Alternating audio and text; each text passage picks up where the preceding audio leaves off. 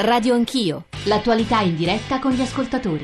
Walter Passerini, buongiorno. Credo che il lavoro che ha fatto l'Istat in questo caso sia meritorio, eh, però credo che sia più un esercizio di stile ancora che non una vera e propria nuova classificazione e quindi questa classificazione per me ha il merito di aver posto un'agenda, l'agenda si chiama trinomio, cioè la formazione, chiamiamola così, il lavoro e le pensioni. Queste tre parole sono delle tre parole chiave che vanno messe in fila l'una con l'altra, se no non ci capiamo, se no non capiamo la disoccupazione dei laureati, per esempio, e cose di questo genere. Sulle pensioni in particolare dobbiamo capire che oggi stiamo parlando, guardate, di circa 16 milioni di pensionati INPS, eh, 9 milioni e mezzo, 9 milioni e mezzo sono sotto i 1500 euro.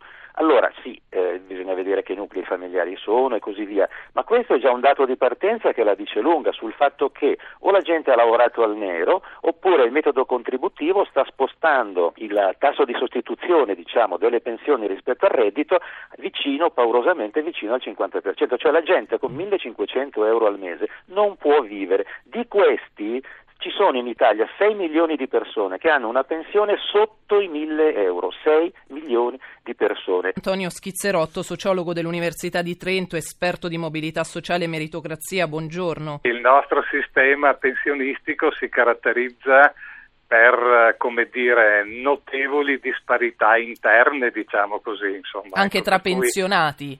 Esattamente, c'è una forte eterogeneità nell'ammontare delle pensioni percepite, per cui adesso io non ho sentito esattamente cosa diceva Walter Passerini, ma comunque da quello che ne so io immagino che sia quello che ha detto anche lui, esiste una grande massa di pensionati che ha pensioni davvero molto basse.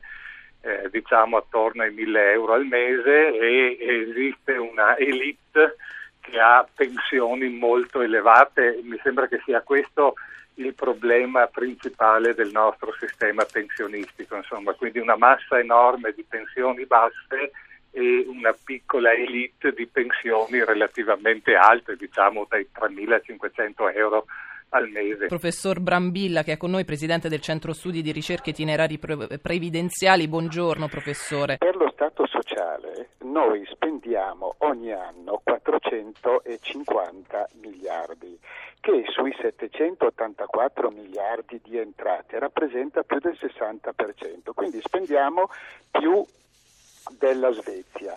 E questi soldi vanno in 23 milioni e mezzo di prestazioni che eh, eh, vengono erogate, siccome ogni pensionato ha 1,427 pensioni, vengono erogate a 16 milioni di pensionati, 16 milioni 179 mila per la precisione. Per cui il, la pensione media pro capite corretta 17.323 euro all'anno, ma avremo qualche problema perché più della metà della popolazione italiana non paga tasse e non paga contributi. Buongiorno a Felice Roberto Pizzuti.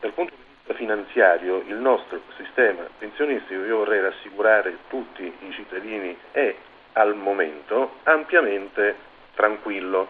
Allora uno potrebbe dire stiamo a posto. No, eh. perché questo assetto pensionistico coniugato con un mercato del lavoro dove i salari sono relativamente bassi, ma quello che è peggio sono anche molto incostanti, instabili, questo con il sistema contributivo significa che le future pensioni saranno basse. Attualmente la pensione media è pari al 45% del salario medio. Nel 2036 da 45 si scende a 32, quindi per capirci l'Inps non fallisce. Radio Anch'io